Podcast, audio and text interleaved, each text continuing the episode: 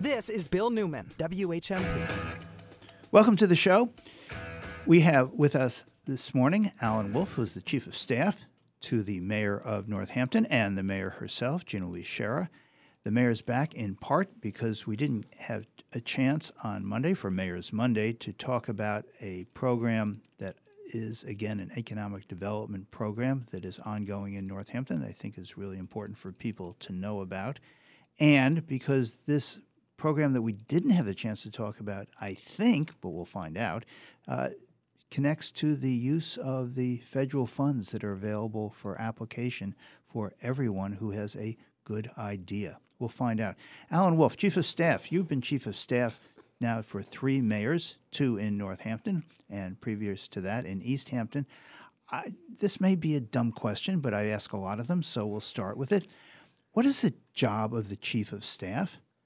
The, the chief of staff um, helps the mayor execute her agenda. Um, I, I basically serve. And in at- your case, it always is her, which I would point out. uh, So far. no, wait. no, it's David not. Narkewicz. David oh, we got Narkewicz. Narkewicz. Yeah, Yeah, right, right. I'm sorry. I s- apologize. Two out of three.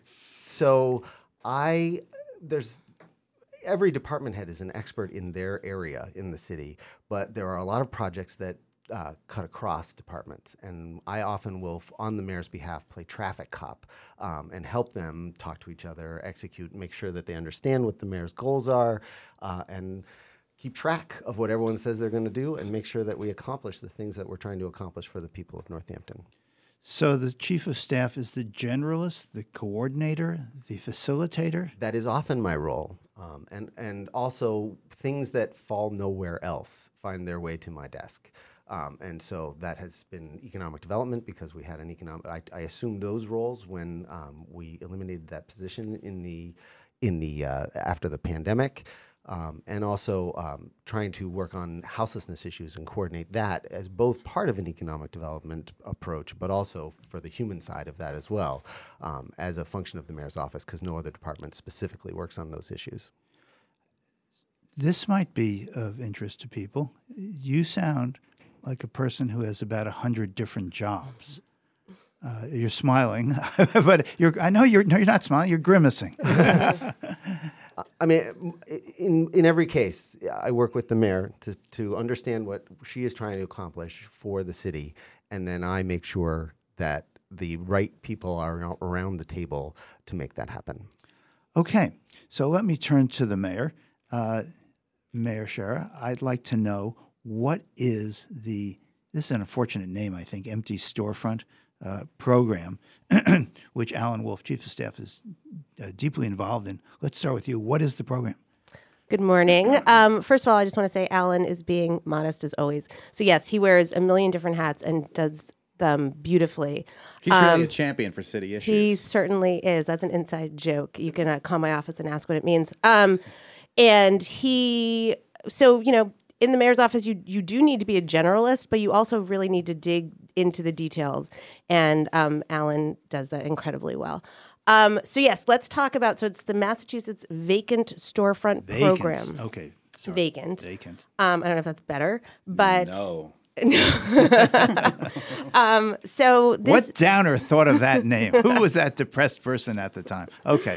we this is a designation that we applied for as a city um, with the Economic Assistance Coordinating Council, the EACC, um, and we were accepted um, to. Uh, so uh, we've defined part of our downtown or um, sort of our central business dis- district as a certified vacant storefront district. So what that designation allows us to do is be um, involved in this program with the EACC, where they will offer um, a fund up to $10,000 to someone who wants to come into a storefront that's been vacant for at least a year. Um, and then the, the municipality, so in our case, us, the city, um, will match that fund up to $10,000. So they will get a tax credit from um, the Economic Development Incentive Program tax credit. They will get a credit for that tax.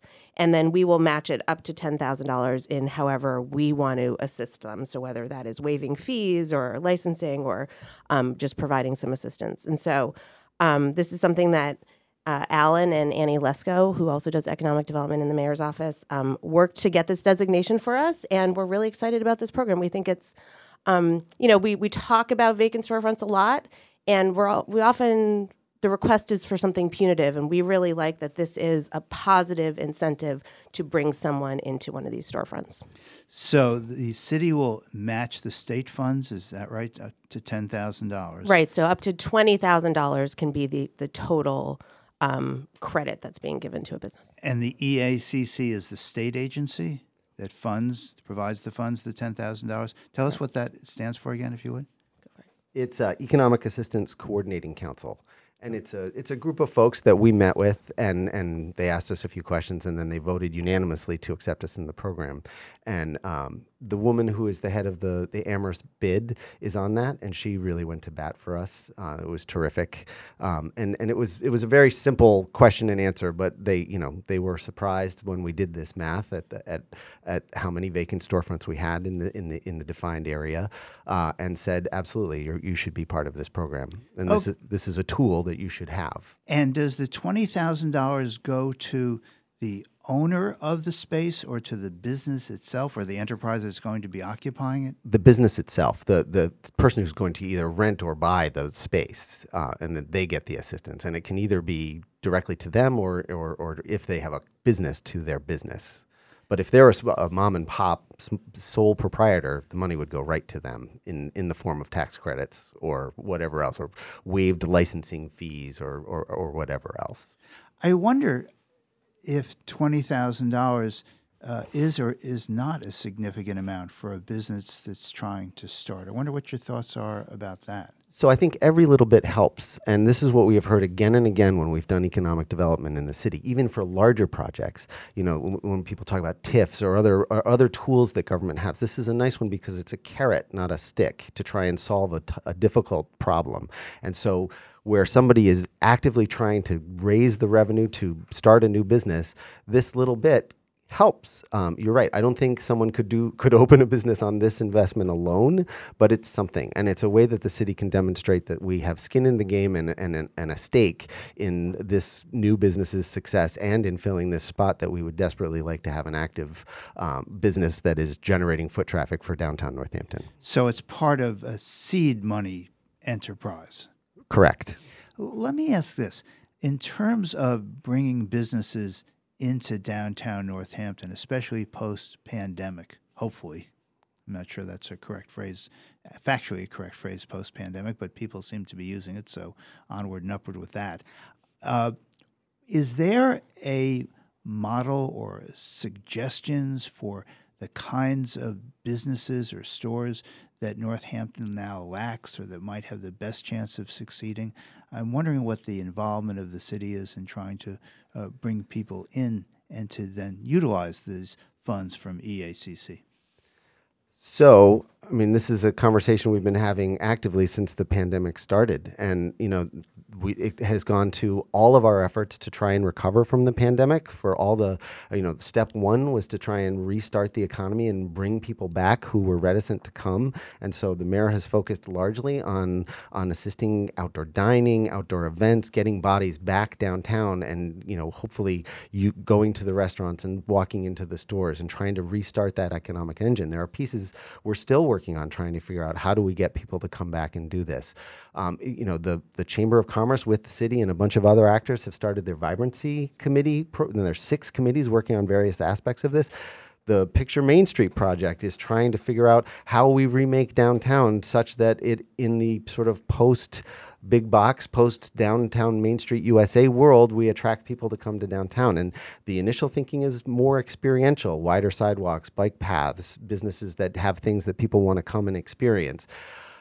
I think it's an ongoing conversation um, that you you can Google and see articles from planning organizations about people trying to figure out this very question: What are we going to be in the next phase of our municipal economies? And yes, we are actively trying to figure that out, and literally planning to remake the street to uh, serve what we think that model will be. If downtown is going to become more of an experiential kind of uh, business model, the experience of going to concerts or plays or uh, various kinds of performances, uh, it does seem to me that there are venues in Northampton that are really important. Oh, I'm, you see, I see that smile. Are you? would you care to comment on that?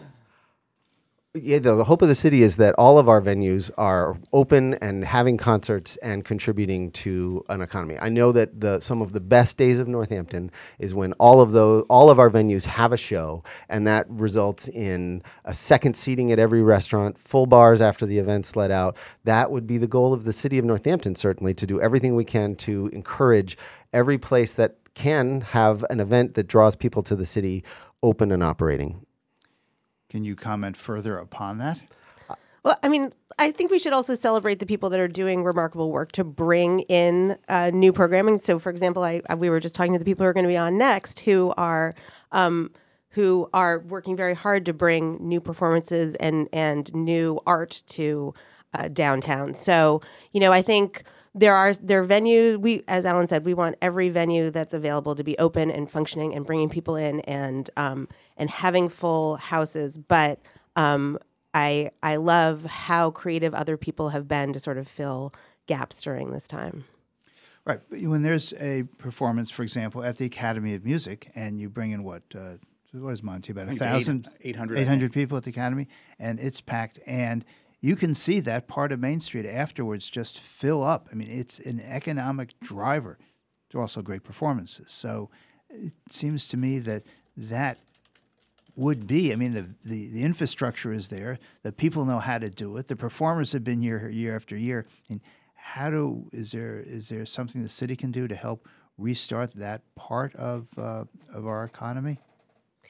I think just encourage it, right? So y- if you want to, first of all, come out to shows. Someone's playing, go out there please, you know, Monty, you can, I'm sure Monty has great ideas on how we get people into seats too. Well, I mean, I'll just add that I talked to all of the concert promoters in the area in Northampton and beyond. And this is a very, very, very difficult time. People have not returned at the level that is sustaining this right now. And if you are listening Which to this, which is true for movies and it's and, true for and all of all these, the venues, you know, yeah. public venues. So, I mean, if this is something you care about, you can vote with your dollars by going to these things that maybe you used to go to before but have not you got in the habit of not going to because of the pandemic if you don't come to them we're going to really be in a big problem when it comes to live performance and this is up and down the valley it's not just northampton Right. I would suspect that there are uh, persons in the business of booking who find it very difficult because people are still scared about COVID.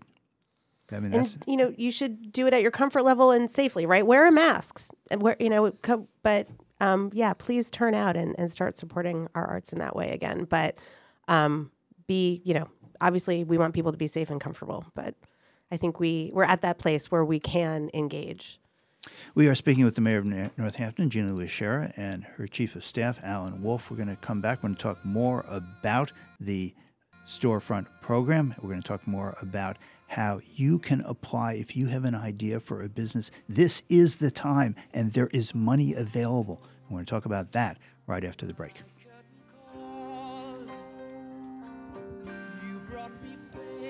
This is Bill Newman, WHMP. I thank you all, but it's been no bed of roses. When it's happening here in the Valley, we're talking about it. So this is Massachusetts' way of saying we think it's an important program. We think it's important enough to continue for students and their families, and we're going to put the money up front to make sure it continues so that if the federal government does not renew it, Massachusetts will still have universal school meals 1015, 1400, and 1240. We are the Valley. We are WHMP. It's October 2022, and that means it's Kringle Candle's 12th anniversary. Stop by Kringle Candle on South Street in Bernardston for their 12th anniversary sales event this Friday through Monday. Kringle Candle is open from 11 a.m. to 7 p.m. All large and medium candle jars, Halloween candles, and fall decor items are on sale. Shop the new Kringle holiday fragrances just released. Visit the gourmet shop and enjoy much more. For more information, go to kringlecandle.com. To play this game, you've got to be as sharp as a blade, as quick as a one timer, as tough as plexiglass. Oh, and having a solid dental plan, that's probably a good idea too. You knocked my teeth out. Hit the ice all season long, right here on the UMass Sports Network. 1015, 1400, and 1240 WHMP. At American National, we understand the tried and true farm and ranch lifestyle, and what's important to you is important to us. You deserve an insurance plan custom made to meet all the specific needs of your agribusiness operation. American National offers flexible farm and ranch policies with package options to help better protect your livelihood. We're right by your side. For more information and to connect with a local American National agent, just visit AmericanNational.com. American National Property and Casualty Company and Affiliates, Springfield, Missouri. Did you know that you can prevent domestic and sexual violence? You can say something. We all can say something. Together, we can do so much. Say Something is the domestic and sexual violence prevention program at Safe Passage. Join a prevention lab to build your skills and find opportunities to say something to prevent violence. Join us and help make your community safe and healthy for everyone. Get more information or sign up for a prevention lab at saysomethingnow.org. Northampton Neighbors is free of charge and open to all with a range of social and volunteer opportunities, as well as services and support for members 55 and older in the city of Northampton. Need help? Want to help? Join us as a member, a volunteer, or donor. Northampton Neighbors is about more than aging in place, we're about engaging in place, this place. Find us online at northamptonneighbors.org or call us at 413 341 0160. This is Bill Newman, WHMP. We continue our conversation with the mayor of Northampton, Jean Louise Sciarra, and her chief of staff, Alan Wolf. Madam Mayor, on Mayor's Monday, you were telling us about federal money that is available for application. I wonder if there is a tie in to what we were talking about in our first segment, which is the vacant storefront program $20,000 available to anyone who is beginning a uh, business or a venture of some sort in what a storefront that has been vacant for a year. sounds terrific. Um, I'm wondering whether there is a tie-in between the two programs that you've been telling us about, the the storefront program and also the economic development funds that are federal, for which there is an application process ongoing, and I think about another week or eight days to make the application. So, enlighten us, straighten me out. Talk, Um, talk to me. Help. I would say uh, the the tie-in that I could say is that this is just it's showing how how much work and energy we're putting into economic development in downtown in both of our downtowns. Um, so those two programs aren't directly connected, um, but um, you know, again, we really want the deadline for the ARPA um, community recovery funds is October fourteenth and we're asking everyone uh, to go to the webpage at um, go to the mayor's page at uh, northamptonma.gov and click on the ARPA link there, and ev- all the information you could possibly want on that program is in there, um, including how to apply. And if you have questions, don't hesitate to call our office. Um, but that is different than this program, which is really a state program. Um, and so the vacant storefront um, district that we've created, and these funds that um, are economic development funds that we have, we're going to use in the city to have that match with the state. Um, but these are completely separate programs. Okay, I understand that. I'm wondering well, a number of things, but first, let's go back to what the federal funds are for and uh, if I were interested in applying, what do I have to show? What kind of business or model do I have to put forward? That sort of thing. Can you help me understand that a bit?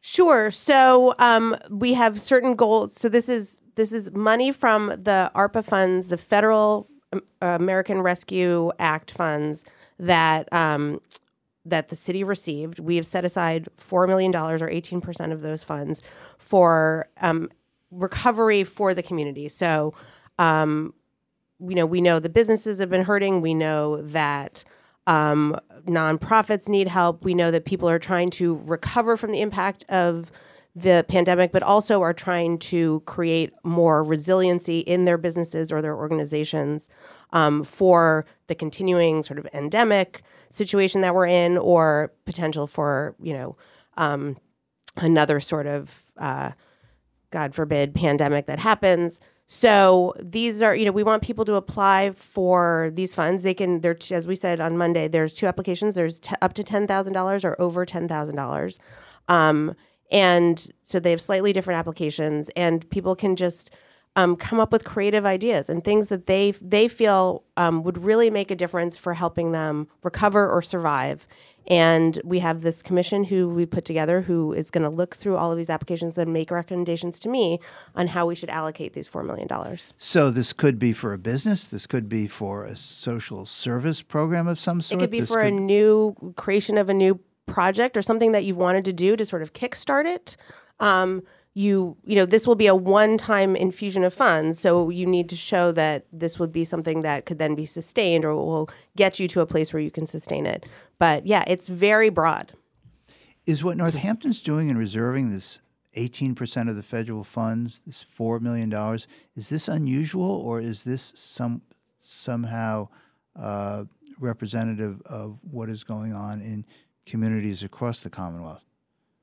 Oh, um, I would say that uh, as a percentage of the amount of funds we got, it's unusual. Um, I think other comp- other towns have done community directed funds for this. Holyoke did it and passed it out very early under their interim mayor. Um, Springfield, I think, for a, a city their size, did about four million as well, if I'm not mistaken. But I think. I think Northampton has and Mayor have really decided we're a big chunk of this money should be uh, directed by the community, and that's what this whole process has been about. Was to try to let the and we did a survey that that at least pointed to what the community thinks we should do. But then we have this process, uh, and and hopefully have gotten the word out as far and wide in town as we possibly can to get people to apply. And the real decision and advice from the commission, and then finally the mayor, will be how to best serve the community, looking forward with projects that will um, best uh, help us recover from the pandemic. Because that is what these and the R in ARPA is recovery, and so that is the focus of these dollars in my mind. In terms of bringing people back to downtown, not only downtown Northampton, but downtowns throughout the Western Massachusetts region, I'm wondering whether or not the uh, the diminution in the numbers of people who are going to venues, whether that is a unique experience for uh, uh, smaller businesses or whether it's also affecting larger retail businesses. Can you help me understand that what's going on there? I think the pandemic trained a lot of people to shop on Amazon. And I think the big box stores, larger business, I think everyone in brick and mortar, whether it be mom and pop on Main Street or even the malls and the Best Buys, are feeling the pinch of people not leaving their houses and how well uh, the online retailers have now built their distribution systems to get you stuff so quickly that it doesn't feel like that much longer to wait to get that thing you want. So I think everybody is trying to figure out the new business model in this environment.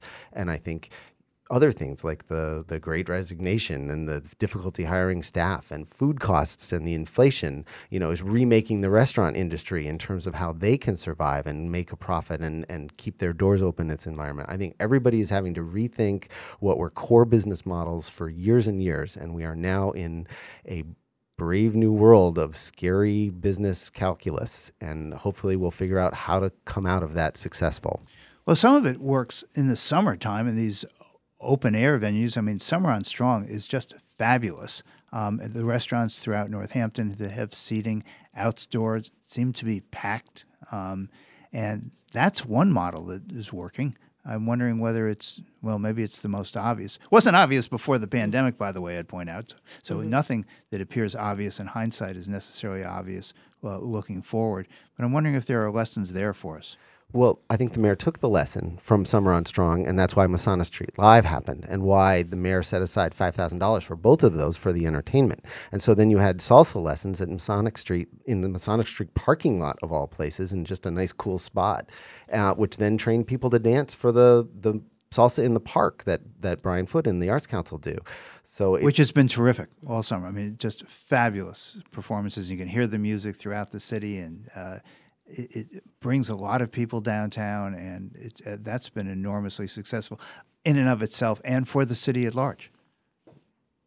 Agreed. I- think it really is. It transformed downtown this summer, and um, and it's just we live in New England, and if we could keep it going all year round, we absolutely would. But I think we have to be as creative as possible about how we keep people coming downtown in the winter months, and um, what we do to to drive new businesses that will will really bring people downtown. So that's why you know this this new program that we're starting, I think, is really important. Well, maybe we could have a lot of cross city skiing and uh, things like that. I mean, there are possibilities. I mean, we're going to have snow. Maybe we could use it to our advantage as opposed to saying, "Well, the weather's terrible outside." Yeah, we, then you can save on the plowing budget. We just won't plow. People have to ski to work. And this is why Monty and I are not running this stuff. I love the ideas. You Keep should them have heard the ideas that were going in my head before you said that. I was like, what if we moved Northampton to Georgia? and then we all registered to vote there too.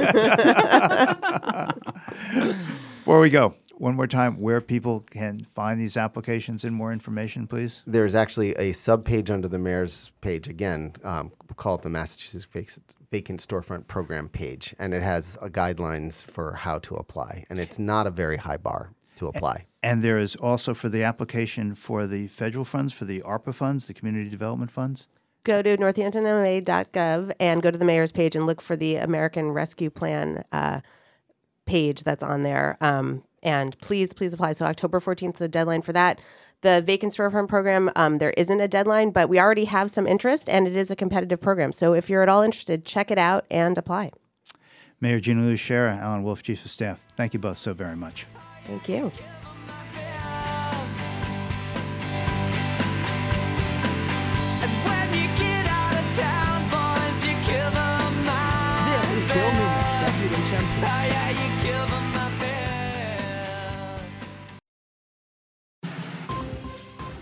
For WHMP News, I'm Jess Tyler. A heated debate over whether the city of Holyoke should accept a $65,000 grant to invest in ShotSpotter technology was the focus of much of last night's city council meeting. Councillor Kevin Jourdain spoke in favor of the technology. They've given us this grant, take their money. This is money now that we're going to have to use ARPA funds if we don't take the $65,000. Opponents say it's inaccurate and could lead to more policing and profiling in neighborhoods that already have a negative relationship with police. Here's Councillor at Large Israel Rivera. There's a lot of research that has been put out to contradict the ShotSpotter research. Ultimately, by a vote of 9 to 3, the Holyoke City Council voted to accept the grant and take steps towards studying, purchasing, and implementing the equipment. A tractor trailer crash shut down exit 2 on I 91 North this morning. It happened at the Longmeadow curb. Exit 2 is the Forest Park East Longmeadow off ramp. According to Massachusetts State Police, about 30 gallons of diesel leaked from the fuel tank. Cleanup is now complete and the ramp is back open.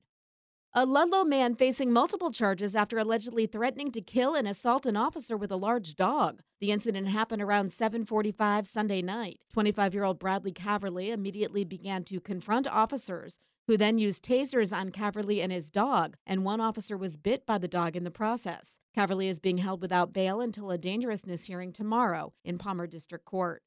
Mostly cloudy today with scattered showers and patchy drizzle. There might be a few breaks of sunshine in the afternoon, a high of 60 to 64. Partial clearing tonight and patchy fog, an overnight low of 42 to 48. Mostly sunny tomorrow, 70 to 74. Low 70s and a sun cloud mix on Friday. I'm 22 News Storm Team meteorologist Brian Lapis, 1015 WHMP. This News Minute is brought to you by our partners at Holyoke Media. Yo soy Johan Rashi Vega con la síntesis informativa de Holyoke Media.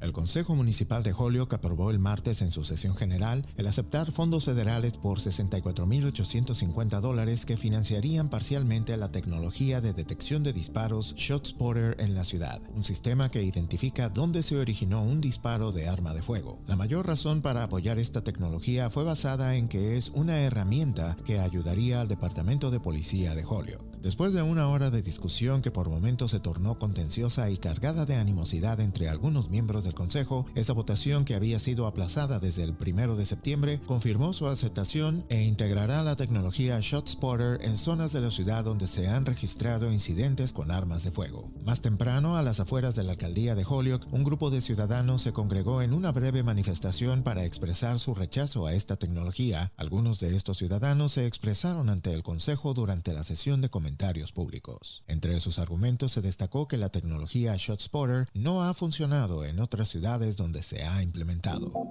En otras informaciones, el presidente Joe Biden viajó a Puerto Rico el lunes para reunirse con las víctimas que fueron azotadas por el huracán Fiona hace dos semanas y se comprometió a garantizar que el territorio estadounidense esté mejor preparado para futuras tormentas. El presidente anunció más de 60 millones de dólares en fondos para ayudar a las áreas costeras a reconstruirse mejor preparadas para tormentas severas, asegurando que las cosas estén construidas para durar, dijo Biden desde la comunidad sureña de Ponce. El lunes temprano, Biden dijo que viajaba a la isla porque no han sido atendidos muy bien. Es un punto que reiteró mientras hablaba en Puerto Rico, enumerando los obstáculos que los puertorriqueños han enfrentado en los últimos años, desde huracanes anteriores y COVID-19 hasta terremotos. Yo soy Johan Rashi Vega y esta fue la síntesis informativa de Holyoke Media a través de WHMP. This News Minute has been brought to you by our partners at Holyoke Media. This is Bill Newman, WHMP. We welcome back to the studio Cheryl Studley, who is the artistic director of Serious Play. Serious Play, speaking about uh, venues and uh, artistic endeavors that bring so much to our community on our downtown. Serious Play has been with us for what, Cheryl? How long is Serious Play? 27 plus years. 27 plus years we've been doing theater. And, uh, well, you have two friends with you today. So maybe you should have the honor of the introduction. I do have my uh, notes, but who'd you bring with you today and why'd you bring them?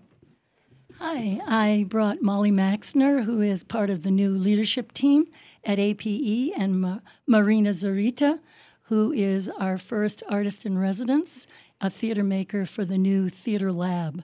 And I'm going to turn it over to Molly.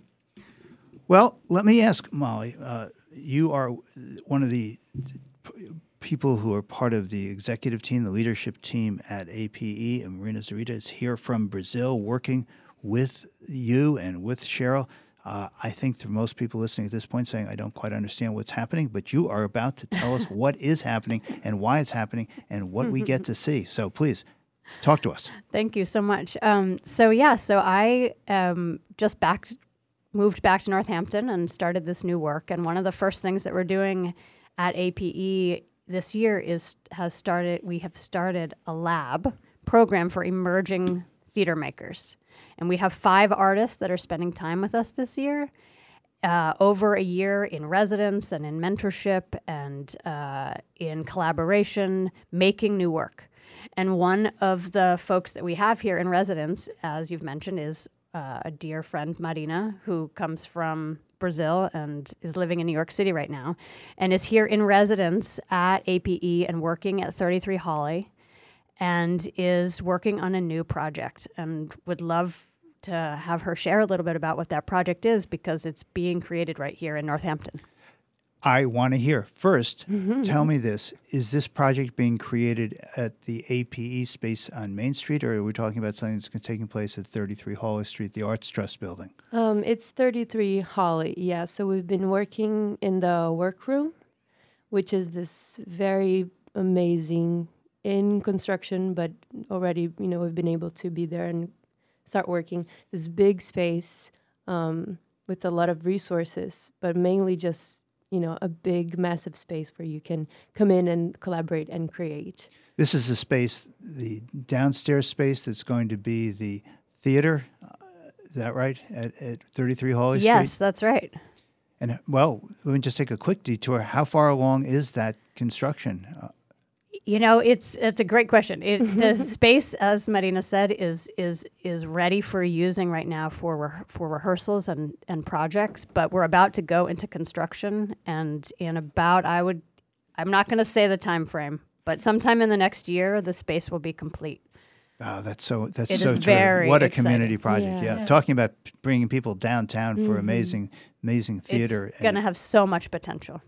and the theater and all sorts of events. So, uh, Marina Zarita, help us understand what is being created, uh, who is participating, and then we'll get to how do we see it. But tell us about the project itself and who's involved, please. So this is a project that um, I've started investigating two years ago, actually, during the pandemic, um, when I had the privilege to stay home and think and read um, during the lockdown. What a nice way to put it. The Yeah. privilege to stay home and think Right, and right. read and, That- and, and pace and uh, say, how do I get out of here? And- Yeah. okay, got it. Yeah. Um, you know, and I say the privilege because the people that the piece is about, um, which are waste pickers. Um, yes, I will. I will explain what that term means. But if you um, if you've been to New York or any large city, you probably have seen uh, canners. They're called canners in the U.S. So people who collect recyclable materials and then resell them as a way of living. Um, waste pickers is the global term for that, and that's a very common um, labor in Brazil and Latin America in general. Um, so this piece is about interviews with waste pickers from Brazil, and I guess I, I, you know, really started to going back to the pandemic. Really started to saying, referring to my time during COVID as a privilege because a lot of people didn't have that privilege. Um, you know, a lot of people had to the essential workers, how we began to call them, had to keep working and collecting our trash, and uh, you know, nurses and and doctors, you know, all those people couldn't really take that privilege as most of us did.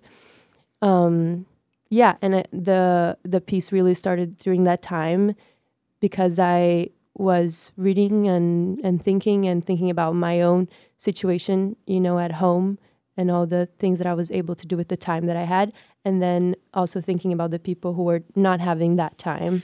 Yeah, I know. I know. I, I- made light of it, but I understand really what you're saying about the privilege of being able to do that. And of course, that's absolutely true because, but for the essential workers who went to work every day, Mhm. everyone who had the privilege of staying home wouldn't have been able to Yeah. do, to do that.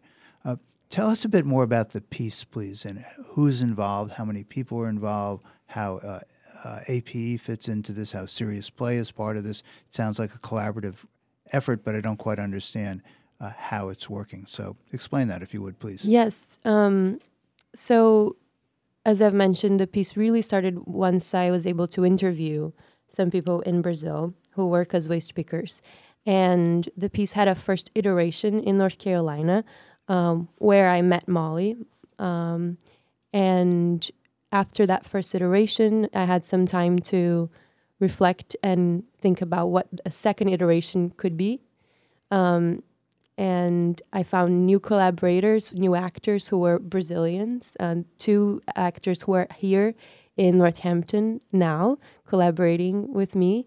Um, and I would say that APE really came into, you know, i- into uh, this project as a, an amazing resource um, for m- myself and the other two actors who are here now. Both of us now living in New York.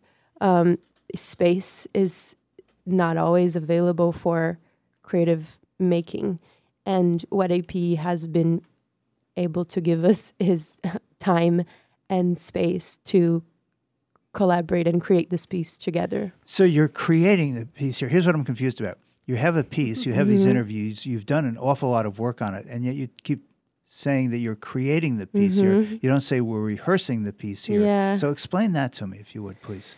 Yes. Um, well, because it really feels like it, a, a, a theater piece takes time. Um, even though I, I know it sounds probably sounds a little crazy because we've been in research for a long time now, and it we had a first iteration, and then now we're moving into a second one. And between the first iteration of the piece, the first story that we were able to create, and then the second one that we are driving towards, there is more research that happens and more um, more questions and more making. You know, it's almost like you you dive into you dive back into the research between one iteration and the second one. So you are creating the play here. Yes. That's that's what's happening Mhm. at- in the space at 33 Hawley. Yeah. And one of the things that's so exciting about the lab is that throughout the year, people will be invited to come in and see the piece at different stages in development as it's being made over the year. So, one of the big f- moments for that is going to be in February of 2023, where there's going to be an invited public sharing of where the piece is in development at that time. Um, and so we're we are in process moving toward that February date. And then after that, I know uh, I know I'm asking you to predict the future, a difficult thing. Um, but but there's a showing, and then is there public feedback? Is there discussion? I mean, what happens? What happens then? Yeah. So one of the beautiful things about the lab is that we're developing those conversations with the artists, with and with the community around how do we talk about new work? How do we engage? Because the interface of the work with the public is a huge part of the creative process. And so that comes into and impacts Marina and the way that the piece develops. And so those conversations and that feedback and, and those questions and those impacts are all become part of the work. So, Marina, help me understand this. You say you're putting this piece together at Hawley Street. I got that's right, right? Mhm. Okay. You also said something about living in New York uh, and space unavailable there. So, uh, how could you put those two together for me? Where are you? I mean, other than here with us this morning, and and explain explain this process, if you would, please, between the uh, you being here from Brazil and the two actors also being here from Brazil, and APE here in Northampton, and Serious Play also in Northampton. Could you just put those pieces together for me, please? Yeah, I can try. I can try. Um, well, yes, I am born and raised in Brazil. I came to the U.S. six years ago um, to study in North Carolina. That's where I, I'm. Yes, um, that's where I I met Molly, um, and have moved to to New York after n- living in North Carolina, and that's where I met the two uh, two other collaborators, the two actors who are here in Northampton. Um, they are also from Brazil, but also based in New York. Um, and yeah, space is very much unavailable in New York because it's expensive. And so that's where APE and Serious Play and the lab come in is that that is the resource that we have to share with folks.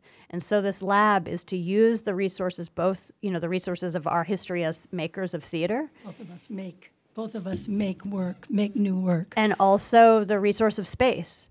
And so the lab brings artists both local. In this lab, we have five different artists. Two are local, and and three are coming from out of town. So five new works are being made in Northampton this year. Five. 5 So Marina is just one of of five More. different um, uh, pieces, five different artists that are coming together to make work. That are all being lab. created at 33 Hawley They're Street? all being created at 33 Hawley this And will they all be shown at 33 Hawley and Street? And they will all be shown at APE at 33 Hawley, some at the gallery over the next year. The workroom thea- at the workroom theater. And these pieces are created by people who are from uh, countries uh, from around the world, or they're from local creators. There are two local artists. Um, Serious Play has um, contacted new people. We're developing new work. So Condra Dune and Herman Parks is one of the other artists, and Marcia Gomes, uh, who's a sixth grade teacher and also a singer songwriter, and worked with Serious Play in for Colored Girls, our version six years ago. She's developing a new piece also.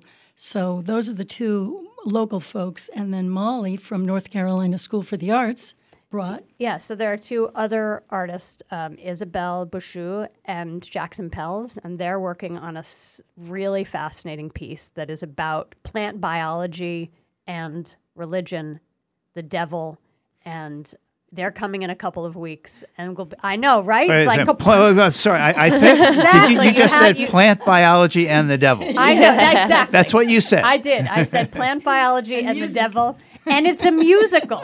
and it's a musical. Of course it is. Of course. Is it called Little Shop of Horrors? How, how, how could how could Exactly, I right? How could I have missed that part? We're going to continue our conversation on the other start, side of the break with Cheryl Studley, artistic director of Serious Play, Marina Zarita, theater maker from Brazil, and Molly Maxner from APE. We'll be right back. pelos salões arrastando. This is Bill Newman, WHMP.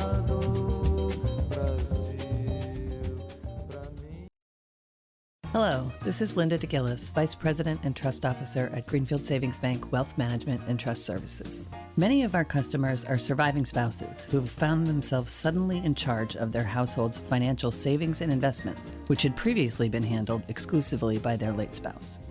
A number of our female customers have told us that one of the reasons they moved their accounts to GSB Wealth Management and Trust Services was because they felt patronized or talked down to by their spouse's financial advisor. At GSB Wealth Management and Trust Services, our team of professionals will always treat you with respect and compassion.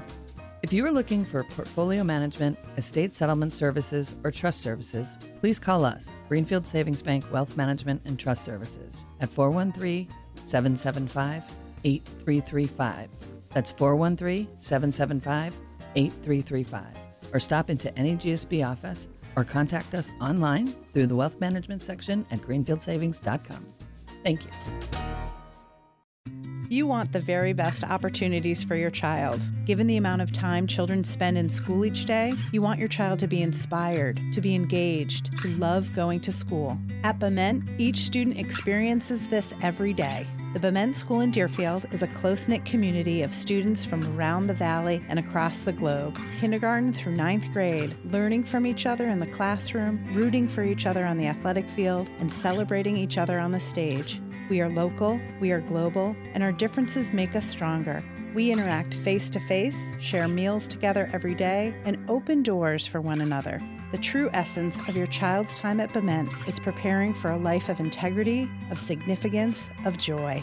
Financial aid and transportation are available to help make a Bement school education possible. I'm Kim Laughlin, Director of Admission. Please contact me or visit our website. Bement will be the best investment you make in your child's future. My dad, Russell Cooper, started Cooper's Dairy in 1936 at the age of 18. As a kid, I'd load bottles into the bottle washing machine or ride in the tanker truck to pick up the milk.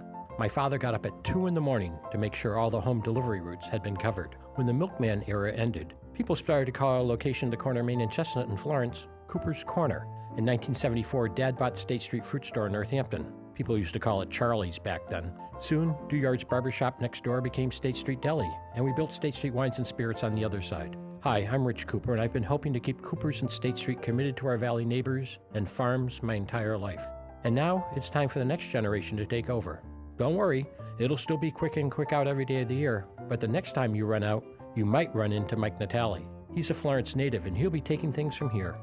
Maybe Mike will let me host some wine and cheese tastings for customers, or I suppose I could just be a volunteer greeter at the door.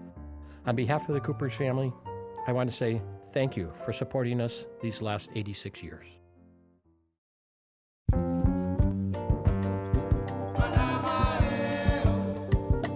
This is Bill Newman, WHMP.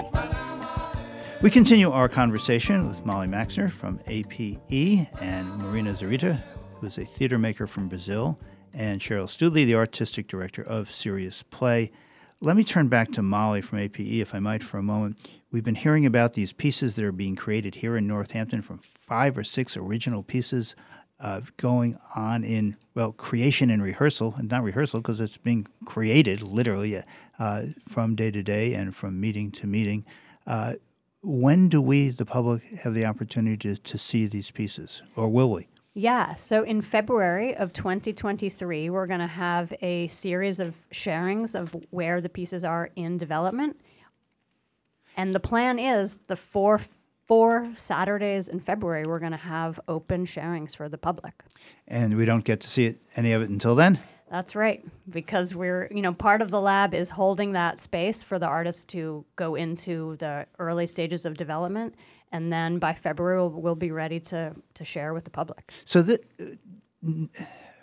this is kind of serendipity that it happens to be in Northampton, that all of you get together, that you come from Brazil, you you're from North Carolina, you meet, you in Brooklyn, you need space, and here you are. I mean, there's nothing planned about. This. There's a certain organic nature to this. Uh, am, I, am I overstating that? No, it really it really feels like just yeah, really much meant to be and very grateful for that. Uh, Marina Zarita, you told us in the early segment about the waste pickers, and that this is the first piece that you're going to produce, or that that you're working on, that you're creating. I, I'd like to know more about that because it sounds like a very poignant, very poignant topic. People who collect garbage and pick and sort it and sell the recyclables, and that's how they make a living. Tell us a bit more about that and your investigation and your experience with it, please. Yeah, I I mean it's it's hard talking about it because it's there's so much there, and as as we've talked about before, I the piece is very much in process still, but I would say that I think what you know has grabbed me and hooked me to these stories, the, the in- stories and the interviews and the piece itself, um, is the fact that we don't we don't hear stories about waste pickers. Um, there are a couple documentaries that have been made, but you know, fictional stories um, that make us laugh and cry, and and all, all of the the good stuff about you know fiction. We don't really we don't really hear about them. Um, and in times of Oh, you see the photos of the kids picking over the garbage dumps, and it's just heartbreaking, I think. Yeah, yeah, it is. But it's it's also, you know, in times of accumulation of waste and climate change, and all of the bad things that we're doing to the planet, we I feel like we are hearing about about all of those issues from scientists and activists, and never about people who are daily laboring with waste and with our discards and they have a lot to say. Um, they are, they they know a lot about all the things that we don't pay attention to, all the things that we don't spend more than two seconds, you know, looking at before throwing on a on a tin can. And you know, they are they are spending time with with our waste, and I think we have to to listen to their stories. Yeah, and uh, picking over the, in these mountains of garbage that are a health hazard to every Mhm. uh, person, and often children who are working there on these mountains of garbage should find something that can be sold. I mean, it, it's a heartbreaking story that you're going to create, that you are creating, that is based, that is factually based. It's reportage. Yeah, really. yeah. It's it feels in a way like a doc theater piece because it's based on real stories. Um, and right now, you know where we are at in the story, the piece is based in this cooperative, so a place where a group of waste pickers collectively sort waste, so they can sell the waste in bulk um, and gain more money f- from from it. Um, and you know, the this co-op has represented a second chance for all the pickers involved in this labor. And this is the show that we will see. It has a title. It, the title is is is still coming. Um, We'll see it in February. Yes. Thank you so very much. Marina Zarita from Brazil, theater maker from Brazil, working with APE, Molly Maxner from APE, and Cheryl Studley, artistic director of Serious Play. Thank you all so very, very much for what you're doing and what you are bringing to this community. Thank you so much. Thank you. You